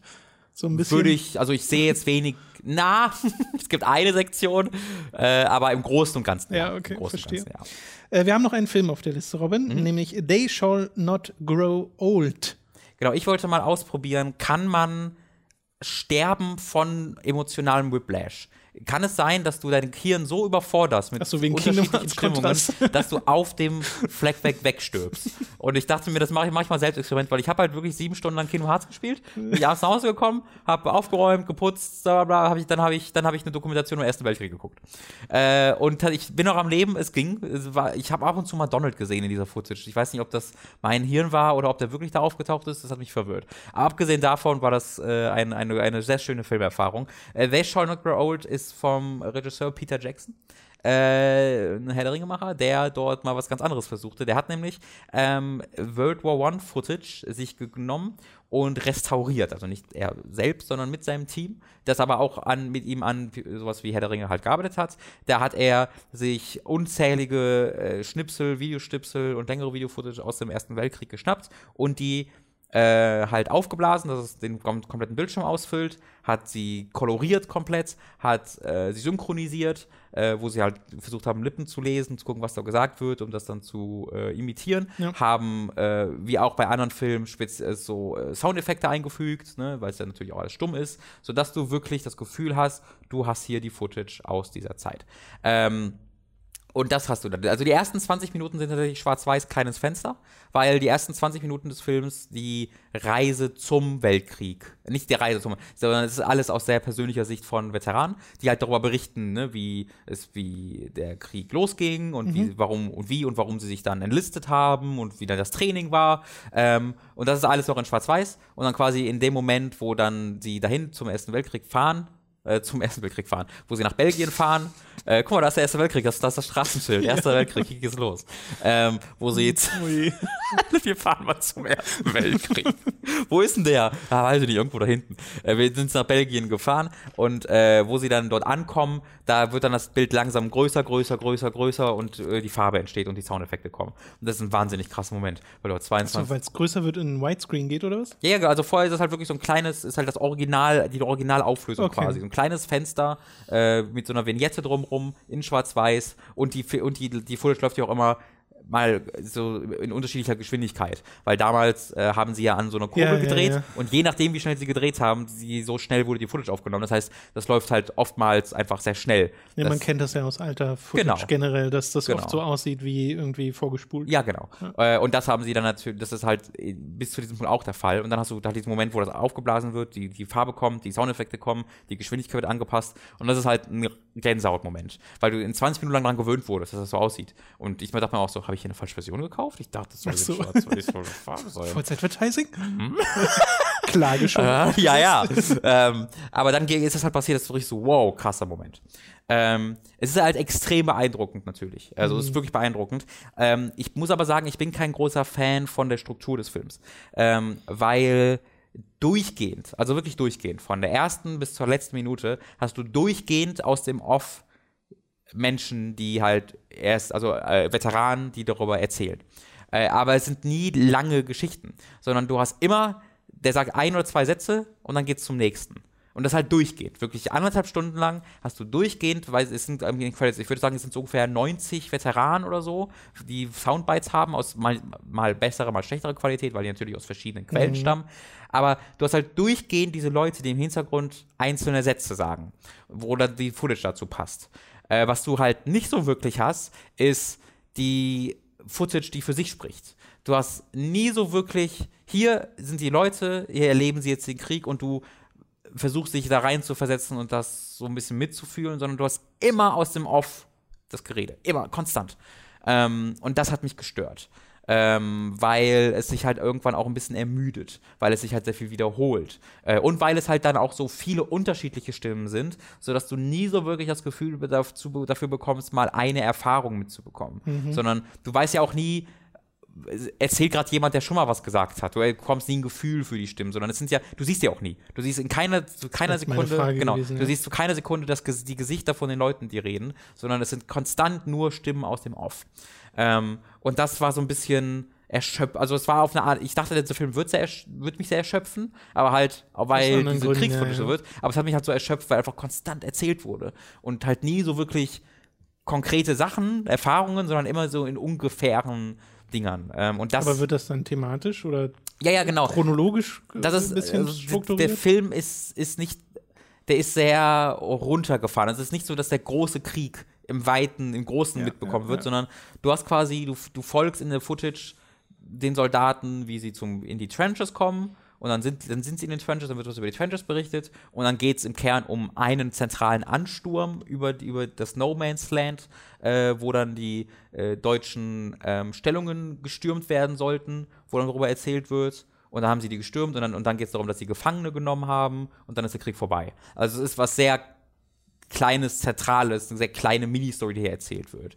Und auch das fand ich, also ich hatte mir ein bisschen allgemeingültigeren Blick tatsächlich ähm, erhofft. Ähm, das ist halt dann, also es hat mir nicht ganz das gegeben, was ich mir davon erhofft habe, muss ich ehrlich sagen. Aber es ist, man muss sich immer im Hinterkopf behalten, diese Kritik ist auf sehr hohem Niveau, weil trotzdem hast du konstant diese Footage. Und egal, was du hinter diese Footage schneidest, wie sie kontextualisiert wird, diese Footage ist unglaublich beeindruckend. Ähm, weil du einfach knapp 100, fast 100 Jahre, teilweise wirklich 100 Jahre, nee, über 100 Jahre, das sind ja 100 Jahre her, klar, weil du einfach 100 Jahre alte Footage hier hast, die gut aussieht. Und es sieht nicht völlig natürlich aus, ne? Also, weil natürlich auch die, die Footage ja teilweise ein bisschen dann krisselig war und kaputt war und du siehst halt, wie immer mal wieder so einzelne Sachen so sehr verschwommen wirkten, so einzelne Punkte im Bild und äh, die, die Farben sehen nicht komplett natürlich aus. Also das siehst, du siehst schon, dass das jetzt nicht echt ist, ähm, aber nichtsdestotrotz ist es wirklich ein riesiger Schritt zu dem, wie man das vorher halt visualisieren konnte. Und aus der Perspektive ist das dann sehr beeindruckend. Ich hätte mir halt gewünscht, dass der Filmaspekt ein bisschen anders präsentiert ja. worden wäre. Du hast den äh, importiert, ne? Ich habe den importiert, den gibt es in Deutschland, soweit ich gesehen habe, noch nicht. Ich habe den einfach, einfach bei Amazon Co. UK gekauft. Habe ich dann Okay. 25 Euro, glaube ich, für bezahlt. Ja, ja, ja. Ja, ist manchmal. Wir hatten im, in unserem On-Topic-Film-Podcast ja auch so ein paar Beispiele, wo Ja. Sachen in Deutschland einfach noch nicht liefen äh, oder man sie gar nicht bekommen hat. das Und ist da muss man manchmal zum Import greifen. Und gerade, also ich bin halt der Meinung, gerade bei sowas wie dem Ersten Weltkrieg, ne, 100, da war ja das, äh, der, der, der, der 100-jährige, was für ein. Wort soll ich jetzt sagen? Jahrestag ist das Wort, was ich immer benutzen will, wo ich stattdessen Jubiläum sage. Äh, der 100. Jahrestag des Ersten Weltkriegs. Äh, Jubiläum ein automatisch wertendes Wort? weiß ich nicht, aber es klingt auf jeden Fall happy. also finde ich oder so. Jubiläum klingt für mich, yay! Okay. Ähm, aber ich weiß nicht, ob das automatisch ist oder nur sich so anfühlt. Ähm, und ich finde halt, dass es sehr tragisch ist, dass das in Deutschland vorüberging und dann eine dieser Sachen, was ja wirklich was sehr Neuartiges, wie ich finde, ist Wichtiges ist, was man in Schulen nutzen kann, um diesen Konflikt mal Hm, aufzuarbeiten ja. auf eine Art und Weise, wie es nie nötig war, dass dann einfach das vorüberging und man irgendwie Weiß noch ein man, halbes Jahr warten kommt? muss. Nee, weil- also ich weiß es nicht. Okay. Aber ich habe mein Handy dabei, ich kann immer nachgucken. Genau, du kannst mal nachgucken. Ich kann währenddessen unsere Podcast-Produzenten erwähnen und du kannst uns danach updaten. Mhm. Ihr könnt uns nämlich unterstützen auf patreon.com slash hooked oder auf steadyhq.com slash hooked. Äh, dort könnt ihr ab 5 Dollar bzw. Euro be bereits zugreifen auf alle exklusiven Inhalte. Zum Beispiel ist jetzt am Samstag ein neuer Hooked on Topic Podcast erschienen zu Spielen, an die wir vorher nicht geglaubt haben. Also Spiele, bei denen wir skeptisch waren, dass das überhaupt was wird oder die keinen oder sogar einen negativen Eindruck hinterlassen haben, die uns dann aber trotzdem überraschten. Also Spiele, die es dann wirklich geschafft haben, diesen negativen Eindruck umzukehren und zu was richtig Gutem wurden. Und da als Beispiel ist sowas dabei wie Doom, wo man vorher wirklich so ein bisschen dachte, äh, wird das was? Oder sowas wie Super Mario Maker, was eher so keinen so richtig interessiert hat, bevor es dann released wurde und so ein bisschen explodiert ist. Äh, und da haben wir ausführlich drüber gequatscht. Den könnt ihr euch da zum Beispiel anhören. Und äh, noch weitere Sachen. Wir planen gerade wieder ein paar Sachen. Also es gibt wieder ein paar, paar ähm, Updates, die äh, bald kommen werden zu exklu exklusiven Inhalten, aber da haltet einfach mal die Augen offen. Ab 25 Dollar bzw. Euro werdet ihr zum Podcast-Produzenten und werdet namentlich hier im Podcast erwähnt. Wir bedanken uns jetzt nämlich bei den folgenden Podcast-Produzenten. André Rademacher, Felix Kiel, Jan Lippert, Marc Regen, Michael Noritz Wolf, Gere Herzzeichen Bohr, Don Stylo, Michael, Grünkohlwiesel, Nomemon digitiert zu, Markus Ottensmann, McLovin 008, Julia Marinic, Simon Dupicai, Sebastian Diel, Noah der Große, Lennart Struck, Christian Hündorf, Pikatsch, Günni des Weiteren, Hauke Brav, Lisa Willig, ich möchte mich bei dir entschuldigen. Formel Hooked Fan Nummer 1, Dito, Oliver Zirfers, Raun, Maggie Power, Der Hamster, Pavor Dionus, Eisenseele, Stefan T-Bone, Gustian, die Epic Snowwolf, Aotaku, Zombie und Wintercracker und It's Me, Retro Prinz. Vielen Dank an die Podcast-Produzenten. Kann tatsächlich nichts über einen deutschen Release finden. Das ist sehr schade. Ja, also nicht- bei Amazon gibt es noch nicht mal eine Auflistung davon und auch wenn ich es generell nach Veröffentlichungsdatum finde, gibt es, Okay. also ich finde keiner da und das, Vielleicht- ist, das ist einfach echt. Genau, vielleicht habt ihr ja die Info, könnt ihr uns gerne mitteilen. Ansonsten, falls Vielleicht ihr Interesse. Interesse an diesem Film habt, dann äh, greift zum Import. Ja. Weil du würdest schon sagen, dass es sich gelohnt hat, oder? Auf jeden Fall, also du, du, die hätten mir, die hätten auch einfach den stumm, Film stumm machen können, Ja, weißt ja. du, ähm, und mir einfach die Bilder zeigen, das wäre halt beeindruckend genug gewesen. Ich hätte, ich hätte halt gerne die Gelegenheit gehabt, ähm, in die Bilder mehr einzutauchen und mehr, ähm, ja, dieses, das aufzunehmen. Vielleicht auch ein bisschen einen geopolitischeren äh, ähm, äh, Herangehensweise zu nehmen, weil es sehr, sehr persönlich ist und sehr auf, dem, auf dem Boden der Tatsachen, nicht auf dem Boden der Tatsachen, aber sehr auf dem Boden, sehr subjektiv und du auch nur aus britischer Perspektive und du bekommst keinerlei Eindruck davon vom Ersten Weltkrieg als Ganzes. Und das finde ich halt ein bisschen, ein Okay. bisschen schade, aber vielleicht war das auch einfach von meine persönliche Erwartungshaltung. Ich glaube, es würde genauso viele Leute geben, die gerade diesen Aspekt ähm, sehr mögen. Gut, dann soll es das gewesen sein für diesen Podcast. Äh, vielen Dank fürs Zuhören, vielen Dank für euren Support. Support, Support. Äh, falls Das ihr auf Patreon. Steady unterwegs seid oder uns auf Twitch unterstützt oder wo auch immer, vielen Dank dafür. Äh, wir hören uns dann nächste Woche wieder. Wahrscheinlich nochmal mit Kingdom Hearts als Thema. Ja. Und äh, bis dahin, euch eine schöne Woche. Tschüss. Tschüss.